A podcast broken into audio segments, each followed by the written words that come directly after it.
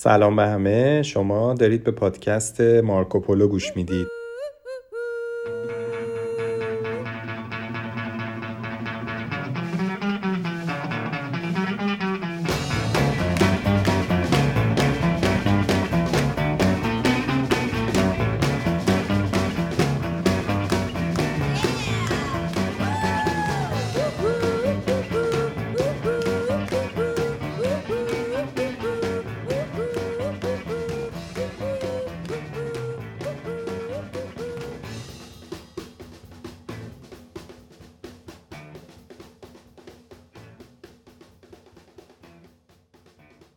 امیدوارم که حالتون حسابی خوب باشه. این چهارمین پادکست مارکوپولو و سری مارکو تیپسه که استثنان من وحید این پادکست و این اپیزود رو به تنهایی ضبط میکنم و سمیرا نتونست که تو این اپیزود با من همراه باشه. تو این پادکست هر بار با بررسی یه موضوع مرتبط با سفر سعی میکنیم با مفاهیم سفر بیشتر آشنا بشیم و از این لذت بزرگ که میتونه فکر و اندیشه ما رو تغییر بده صحبت کنیم. اگه این اولین پادکست ماست که میشنوین، بهتون پیشنهاد میکنیم اپیزودهای قبلی ما رو هم گوش بدین و اگه خوشتون اومد ما رو به دوستاتون معرفی کنید. خب دیگه بهتر بریم سراغ اصل داستان. تو اپیزود قبلی مارکو تیپس ما اومدیم در مورد انواع و اقسام اقامتگاه‌ها برای سفر صحبت کردیم، از خدماتی که هر کدوم میدن گفتیم و اینکه هر کدوم برای چه نوع سفری میتونه مناسب باشه صحبت کردیم. حالا تو این اپیزود ما می‌خوایم با شما در مورد هتل‌ها و خدماتی که به خاطر ستاره‌هاشون میدن، انواع اتاق‌ها و یه سری اصطلاحاتی که تو هتل‌ها خیلی استفاده میشه صحبت کنیم. پس با ما همراه باشین و امیدوارم که این اپیزود براتون مفید و جذاب باشه.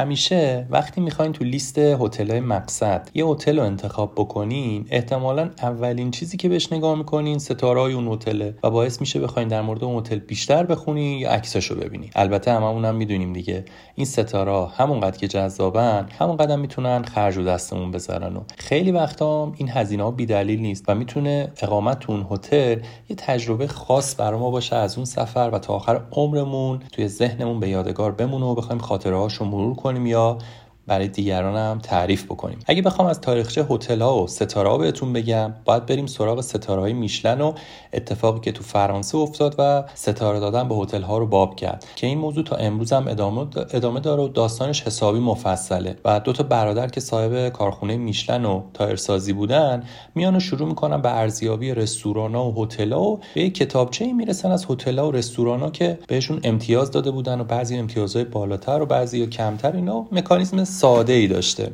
ولی یواش یواش مکانیزم ستاره دادن ها پیچیده تر شد و الان که داریم ما هم دیگه صحبت میکنیم ستاره دادن به هتل‌ها عموماً بر اساس سه تا آیتم انجام میشه. اولیش ویژگی‌های عمرانی هتل، مثل اینکه مثلا مساحتش چقدره، اندازه اتاق‌ها چقدره، فضای رستوران داره یا نه و کلی ویژگی‌های ساختی که موقع ساختن هتل در نظر گرفته میشه. دومین ویژگی برمیگرده به امکانات و سرویس دهی هتل که خب هر چقدر متنوع‌تر و جذاب‌تر باشه، ستاره بالاتری میگیره اون هتل. و در نهایت هم سومین ویژگی همون تعداد نیرو انسانی که تو هتل مشغول به کار و خدمات دادن هستش که این توی ستاره هایی که به هتل‌ها میدن تأثیر گذاره. البته یه نکته کلی اینه که کشورهای مختلف استانداردهای مختلفی رو برای اختصاص دادن ستاره به هتل برای خودشون تعریف کردن و الزاماً همه کشورها از یه استاندارد مشخص تبعیت نمی‌کنن و هر کشور بسته به فرهنگ و سیاستی که داره ممکنه آیتما رو تغییر بده. ستاره هتل‌ها عموماً از یک تا پنج که اینم باز به این معنی نیست که هتل حتما مثلا شش ستاره یا هفت ستاره نداریم. جالبه بهتون بگیم برای اولین بار یه روزنامه نگار وقتی میخواست در مورد هتل برج العرب دبی بنویسه گفت که این هتل به نظرش هفت ستاره است و پنج ستاره واقعا حق مطلب رو ادا نمیکنه که واقعا هم ادا نمیکنه. یعنی اگه فیلم‌ها و در واقع عکساشو ببینین یا خوش شانس باشین و حسابی پولدار که بتونین تو اون هتل اقامت بکنین متوجه میشین که منظورش چی بوده از اینکه پنج ستاره حق مطلب ادا نمیکنه. همین موضوع هم باعث شد هتل‌های هفت ستاره متولد بشن و الان چند تا هتل دیگه هم هستن که این هفت ستاره بودن رو به عنوان یه افتخار برای خودشون به دست آوردن. یکی دیگه‌ش هم اتفاقا تو همون امارات به اسم امارات پالاس دبی که میگن حتی پتانسیل برای هشت ستاره بودن هم داره، یا مثلا هتل ریزورت لاف گالا تو فیجی یا هتل پاراگراف تو تو گرجستان که حالا سعی می‌کنم مثلا عکساش هم یواش یواش براتون تو پیج اینستاگرام بذارم، از همین دسته هتلان و میتونیم بریم فیلم‌ها و عکساشو ببینید. خب از ستاره‌های هتل‌ها گفتیم و حالا می‌خوام در مورد انواع و اقسام اتاقا تو هتل هم صحبت بکنیم، چون ستاره هتل‌ها هر چقدر هم که جذاب باشن نوع اتاقی که انتخاب می‌کنیم باز میتونه به اون جذابیت اضافه کنه.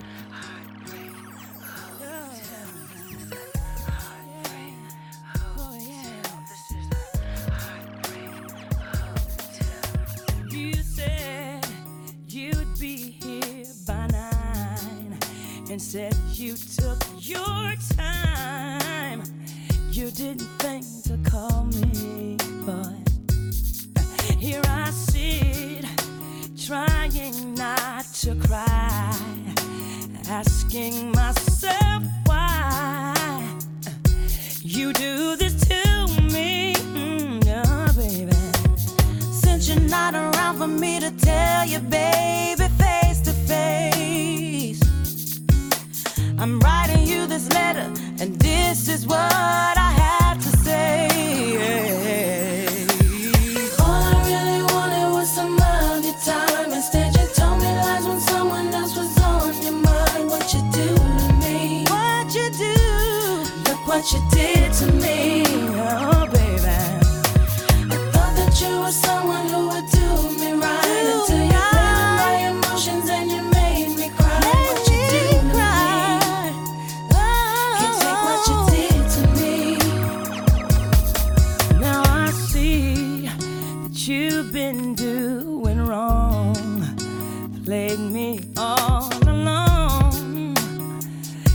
Made a fool of me, baby.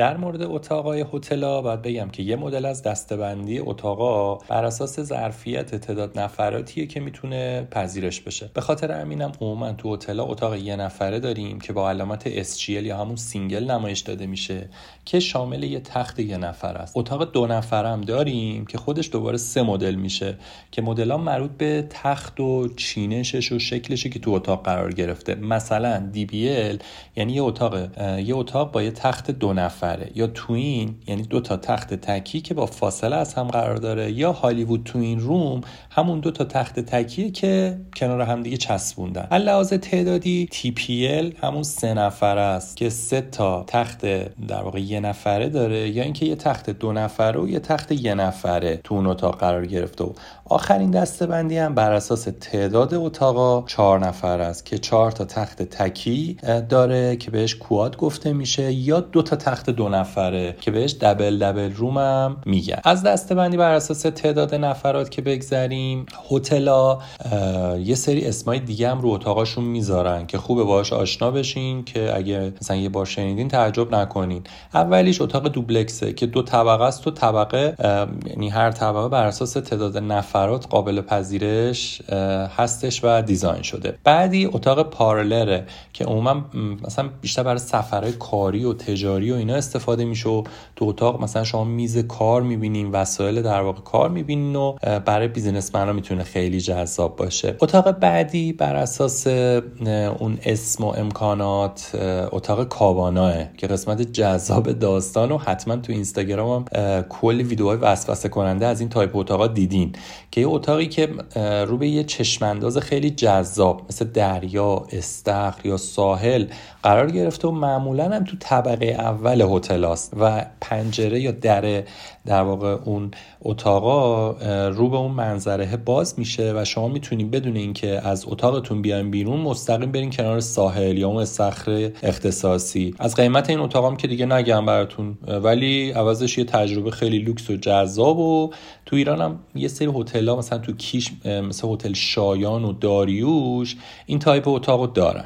تایپ بعدی کانکتد رومه. کانکتد یه مدل دیگه از اتاقه که دو تا اتاق تو در توه که هر کدوم یه خروجی مستقل به راهرو هتل دارن و با یه در داخلی هم به هم راه دارن و در واقع از هم هم جدا میشن. هر اتاق به تنهایی خودش یه اتاق مستقل، حموم و سرویس خودشو داره و خیلی جذاب و مناسب برای خانواده است. مثلا پدر مادر یه طرف هم بچه‌ها یه طرف دیگه، ولی در این حال با هم دیگه ارتباط هم دارن و میرن تو اتاق هم دیگه و رفت آمدشون راحت تر بدون اینکه از اتاق بخوام برن بیرون. یه مدل دیگه دوباره استودیو رومه که خیلی حالت لاکچری داره و اتاق پذیرایی داره و مبل و کاناپه توش دیدن که اونا تخت خوابم میشن و یه جورایی تو روز اتاق پذیرایی میشن و تو شب اتاق خواب. مثلا تو این سریالای چیز دیدین دیگه، احتمالا مثلا ترکیه اینو دیدین، طرف میره تو هتل مثلا میمونه چند روز. بیشتر از این تایپ اتاقا دارن استفاده میکنن که خب هزینه‌هاش هم کم. یه مدل دیگه هم هست که چند سالیه ایجاد شده به اسم دیزیبل روم که این اتاقا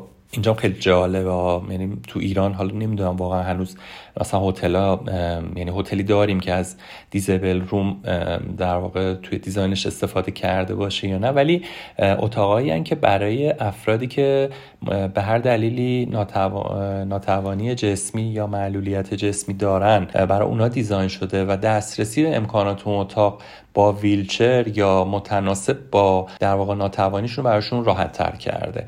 مثلا اگه کسی با ویلچر وارد اتاق میشه درهای ورودی کشوییه، یعنی به داخل یا بیرون باز نمیشه که اذیت بشه موقع ورود و خروج.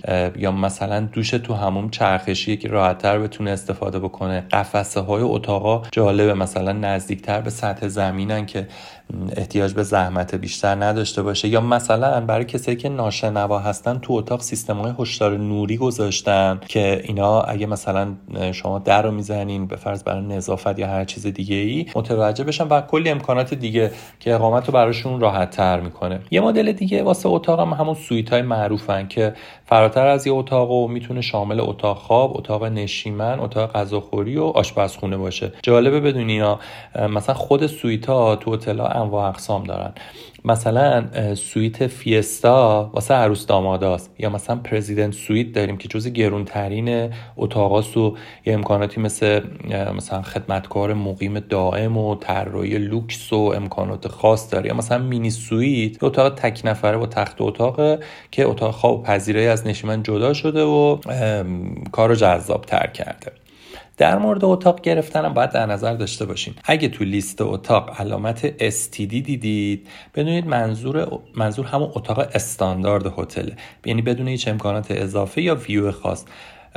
و موضوع دیگه هم اینه که اگه مثلا سه نفر بودین، میتونین برای کاهش هزینه اتاق دو تخته با اکسترا بد بگیرین که معمولا با هزینه کمتر تو اتاق یه کاناپه تخت خوابشو یه تخت معمولی اضافه میکنن. همین این حالت اگه بچه داشته باشین هم هست که میتونین درخواست تخت بچه بدین که معمولا میاد کنار تخت پدر مادر قرار میگیره و بهتون برای رسیدگی به بچه کمک میکنه و باعث میشه که کارتون راحت تر باشه. با این توضیحاتی که بهتون دادم دیگه سلامتی تا الان تونستین اتاقتون رو انتخاب بکنین، حالا چه بر اساس تعداد چه بر اساس امکاناتی که انتظارشو دارین. ولی اگه میخواین در مورد امکانات و پذیرایی هتل هم بدونین، پادکست رو رها نکنین و به ادامهش گوش بدین که من در مورد انواع و اقسامش هم بهتون توضیح بدم. اگه موقع انتخاب آنلی روم گرفتین که مثلا با او آر هم بعضی وقتا نشون داده میشه، بدونین که شما فقط اتاق گرفتین و خبری از صبحانه و ناهار و شام و امکانات دیگه تو هتل نیست. ولی یه گزینه بی بی رو معمولا میبینین که خیلی هم فراگیرتره که به معنی بدن برکفسته، یعنی شما اتاقی که تو هتل گرفتین صبحانه رایگان هم بهش اضافه میشه و صبحانه هم به صورت رایگان براتون سرو میشه، البته نه داخل اتاق، توی همون قسمت عمومی و رستورانی که خود هتل برای صبحانه مشخص میکنه. حالا اگه بخواین ناهار رو هم اضافه بکنید، بعد برید سراغ گزینه هفت برد، یعنی موقع انتخاب اچ پی رو میتونین انتخاب بکنین که معنی هفت برده و ناهار رو هم در نظر گرفته میشه. حالا اگه هفت برد بشه فول برد، معنیش اینه که شما اتاق رو به همراه سه تا وعده صبحانه و ناهار و شام در اختیار دارین. تو این داستانه پذیرایی هم دو تا اصطلاح هست، احتمالاً خیلی زیاد شنیدین، مخصوصا واسه سفرهای ساحلی، حالا مثلا ترکیه و قبرس و اخیراً هم مثلا امارات و اینا خیلی از اینا استفاده میکنن. یکی بحث آل اینکلوسیو و اون یکی هم یو آل اینکلوسیو که اگه بخوایم بدونین منظور چیه و فرقشون با هم چیه، باید بگم که منظور از آل اینکلوسیو اینه که هتل تمام وعده‌های غذایی شما مثل صبحانه، نهار، شام، میان وعده، انواع اقسام نوشیدنی و اینا از صبح تا شب به صورت رایگان براتون فراهمه و حتی بعضی از هتل‌ها یه سری امکانات مثل ماساژ داخل هتل، جت اسکی و مثلا اینا رو هم یه بار تو روز براتون به صورت رایگان در اختیار میذارم و میتونین ازش استفاده بکنید. حالا اگه هتل شما یوال باشه، این خدمات میشه به صورت بیست و چهار ساعته، یعنی پس در نظر بگیرین یوال و آل در مورد حجم پذیرایی با همدیگه فرقی ندارن، فقط موضوع اینه که لحاظ زمانبندی باعث میشه که اینا با هم فرق بکنن و تو هزینه‌های شما تاثیر بذارن. پس خوبه که قبل انتخاب یکی از این دوتا ببینین سبک سفرتون چجوریه تا بتونین بهتر هزینه‌تون رو مدیریت بکنین. مثلا اگه شما نصف شب هوس همبرگر نمی‌کنین، که منم نیستم جز اون دسته از آدما، یا مثلا نصف شب از هوس این که ببین نوشیدنی بخورین به سرتون نمیزنه، یا خیلی اهل شب نشینی و تا صبح بیدار موندن تو سفر نیستین، خب و برای چی پول اضافه پرداخت بکنید؟ شما میتونید همون مقصد ساحلی مثل آنتالیا یا هر جای دیگر رو با هتل در واقع آل برید و هزینه کمتری هم پرداخت بکنین. حالا اینکه امکاناتی که اون هتل برای آل داره ارائه میکنه چی هست و مثلا تنوع غذا، تنوع نوشیدنی، تنوع دسرها، تنوع در واقع امکاناتی که میدید دیگه خیلی وابستگی به همون هتل داره. وگرنه شما اگه یه هتل مشخص و چه آل چه یوال بریم، فقط داریم در مورد تایم متفاوت صحبت میکنیم که البته اینم بگم معمولا هر هتل دیگه یا آل داره یا یوال داره، پس اینو در نظر داشته باشین. I remember you well in the Chelsea Hotel. You were talking so brave and so sweet. giving me head on the unmade bed, while the limousines wait in the street. Those were the reasons, and that was New York. We were running for the money and the flesh, and that was called love. For the workers in song, probably still is for those of them left. Yeah, but you got away, didn't you, babe? You just turn your back on the crowd.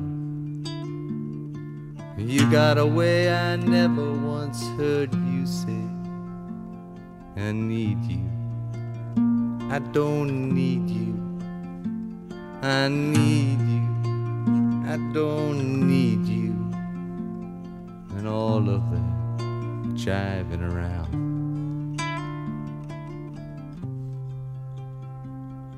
I remember you well in the Chelsea Hotel. You were famous, your heart was a legend. You told me again you preferred handsome men, but for me you would make an exception.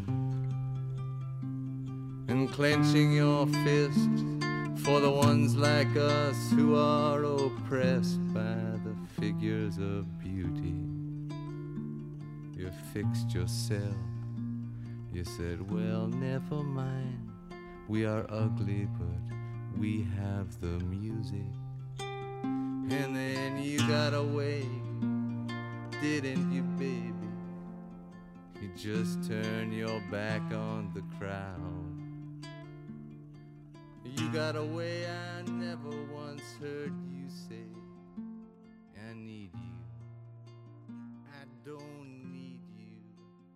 موضوع بعدی که اونم در واقع برای رزرو اتاق براتون مهمه و باید در نظر بگیرین، در مورد سن و سال کسایی که قرار پذیرش بشن.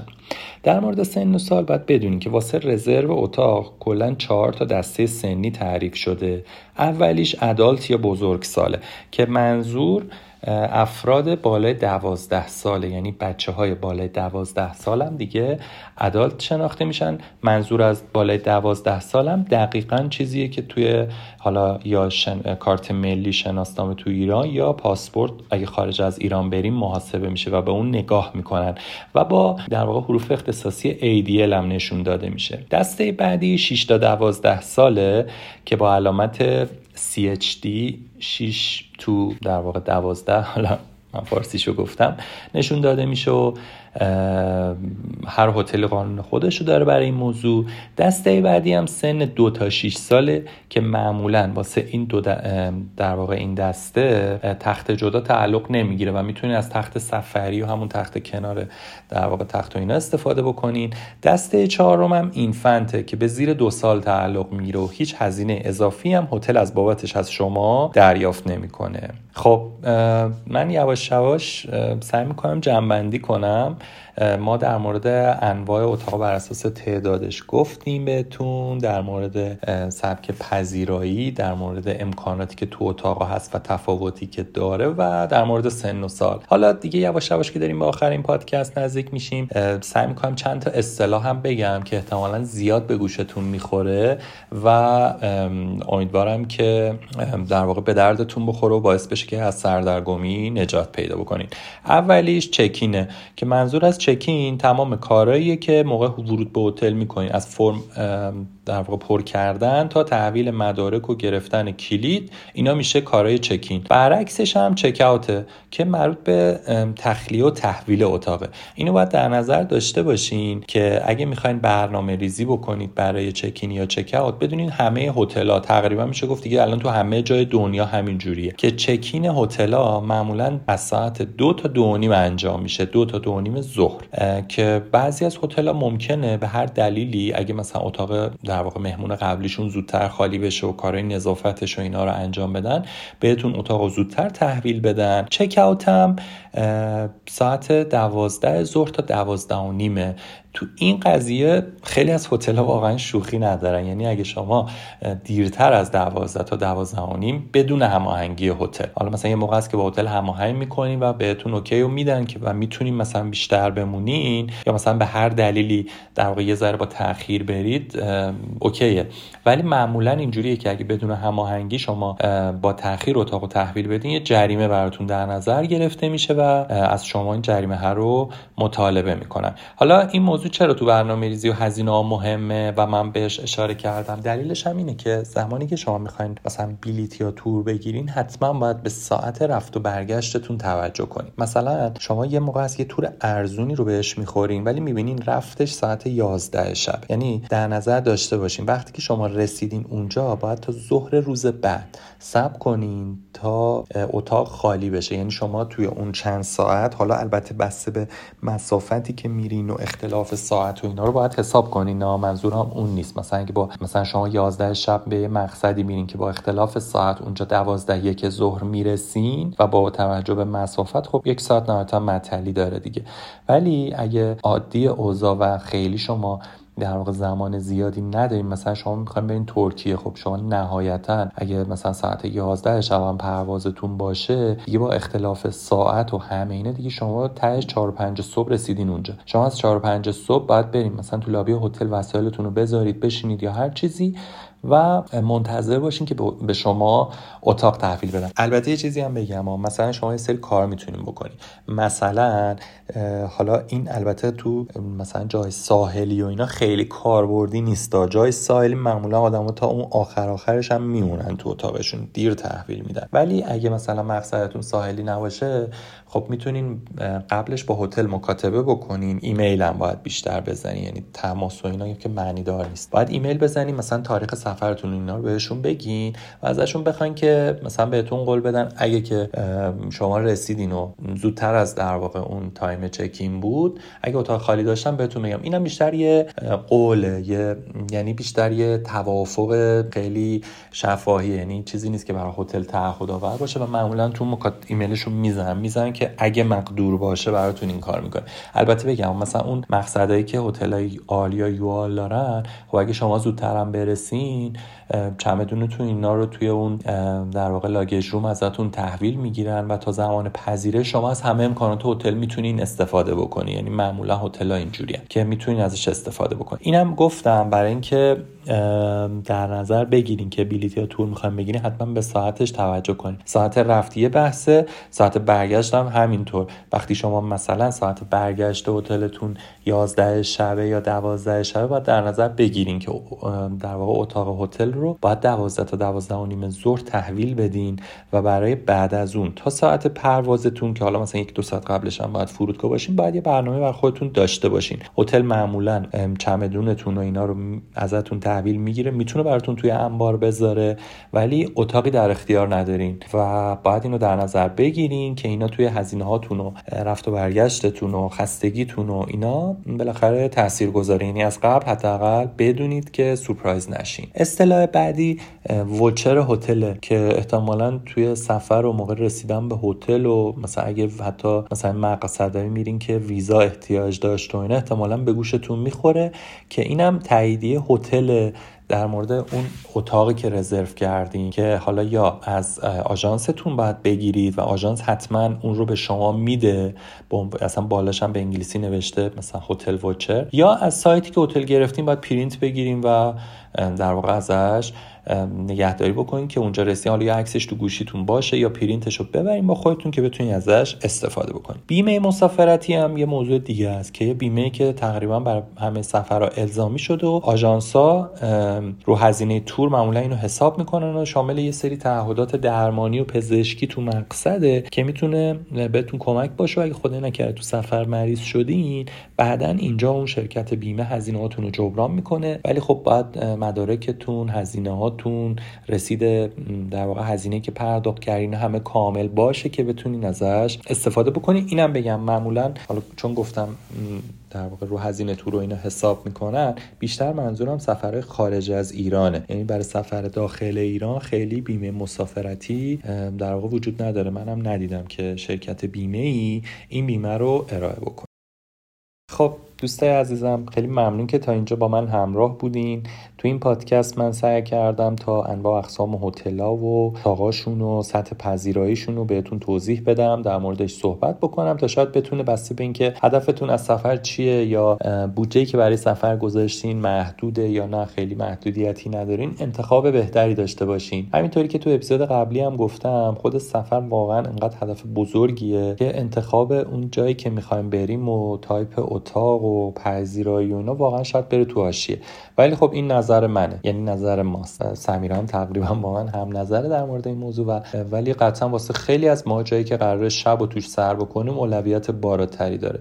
سعی میکنم به مرور یه سری مطالب مرتبط از طریق پست‌های اینستاگرام منتشر بکنم و امیدوارم بتونه واسه برنامه‌ریزی قبل سفر بهتون کمک کنه و این اپیزود براتون مفید بوده باشه. پس لطفاً پیج اینستاگرام ما رو هم دنبال بکنین. پادکستمون رو تازه شروع کردیم و خیلی هنوز راه داریم فکر میکنم برای اینکه بخوایم طی بکنیم. کلی مطلب آماده کردیم برای اپیزودهای بعدی که بتونیم در موردش صحبت بکنیم. پس ازتون خواهش میکنم و خوشحال میشم که اگه به پادکست ما علاقه دارید ما رو هم به دوستای خودتون معرفی بکنیم و باعث بشید که ما هم با انگیزه تر بشیم برای این موضوع. خب این پایان اپیزود دوم سری مارکو تیپس از پادکست مارکوپولو بود، پادکستی که من این دفعه به تنهایی به همراه سمیرا میخوایم با شما از سفر بگیم و از جذابیت بی‌نهایتش لذت ببریم. همینطور که قبلا هم گفتم این پادکست هر دو هفته بار منتشر میشه. البته میدونم که در واقع تو این پادکست ما تأخیر بیشتری داشتیم و از پادکست قبلیمون چند ماهی گذشته. امیدوارم بتونیم اینو به صورت مرتب و با نظم بهتری منتشر بکنیم و دلگرمی ما هم گوش دادن این پادکست ها از سمت شما و معرفی ما به دوستاتون و بیشتر شدن تعداد شنونده هامون باشه. همینطور که سمیرا هم همیشه میگه یادتون نره که طولانی ترین سفر با اولین قدم شروع میشه.